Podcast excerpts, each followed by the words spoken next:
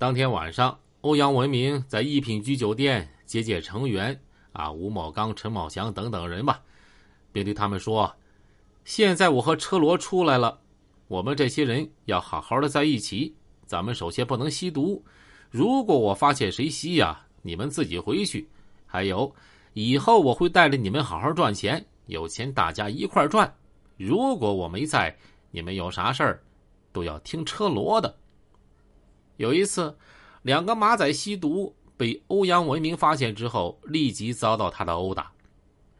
除了不准吸之外，以开设赌场为主要经济来源的欧阳文明，也不准成员参与赌博，这成了团伙的两个纪律。他还要求成员手机要保持联系，不能有事联系不到，出去办完事自己知道就是，不能随便议论，其他人也不要乱打听。除了刘某根之外，其他人不能主动联系欧阳文明。在实施打架斗殴等违法犯罪中，要统一戴口罩、头套，持对讲机行动。每次行动基本上都携带枪支，每次行动听从带队人员的指挥。欧阳文明出狱之后，就大肆在新街镇和陶瓷基地开设赌场，组织成员为赌场望风和看护赌场，每人。得三百到一千元不等的工资，成员全部安排在新街镇一品居酒店，统一吃住，所需费用由他买单。同时，他还向成员承诺，组织对为组织而坐牢的成员奖励，除了每月两千块钱固定的生活费用之外，释放之后另有补助。组织在开设赌场时，为去坐牢成员留百分之十的股份。如果组织发展的好，成员将有丰厚的回报。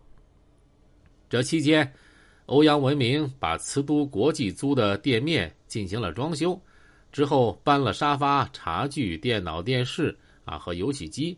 平时没事，成员啊可以搁这落脚。他们把这儿叫做公司，成员们统一在公司上香参拜关公像。为了维系组织的生存和发展。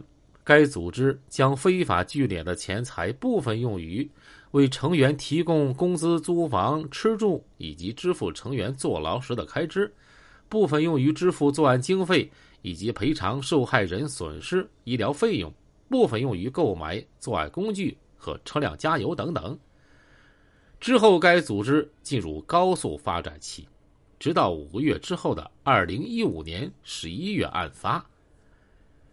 很聪明，也很有手段，脑袋活泛。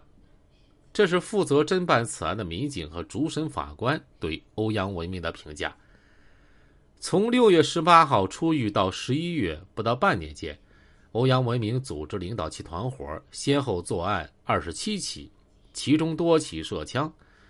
随着涉黑组织的名声壮大，欧阳文明就开始插手工程项目和混凝土行业。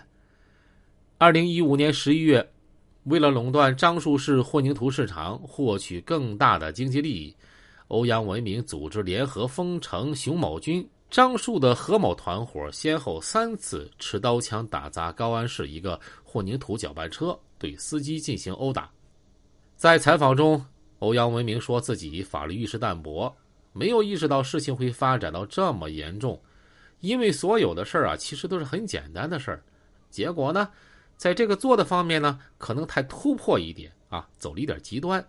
你听着，小子说小词儿拽的啊，太突破了一点儿 他轻描淡写的一点突破，一点极端，真实的画面啊，却是另外一番模样。一份作为证据的录像显示，天色尚明，宽阔的马路上，欧阳文明手下的马仔头戴黑色头套，无视过往车辆。把黑洞洞的枪口对准驾驶员，让人不寒而栗。该团伙此时的嚣张程度可见一斑啊！在接到受害人周某华报案之后，公安机关于十一月三十号就立案侦查。二零一五年十二月十七号，公安机关一举抓获六人，包括五个骨干成员，随即进行大规模的调查、取证、摸排，成立专案组。最终抓获该团伙一共十五个犯罪嫌疑人，二零一七年九月二十号，江西省高安市法院依法对欧阳文明等十五人组织领导参加黑社会性质组织案作出一审判决，被告人欧阳文明等十人提出了上诉。二零一八年二月五号，江西省宜春市中级人民法院。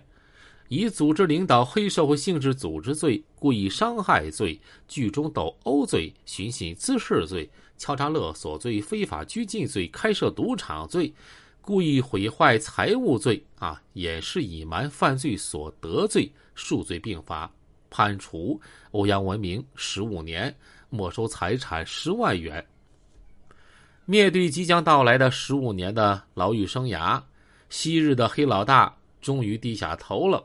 他说：“呀，如果能重新选择的话，我会好好照顾好自己家人，过好自己的日子，不会再选择打罗。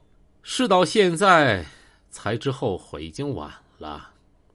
早知今日，何必当初啊！哼，其实我相信，这种人啊，即使重新来一次的话，他依然会恶性不改的。这就叫天网恢恢，疏而不漏，多行不义。”必自毙。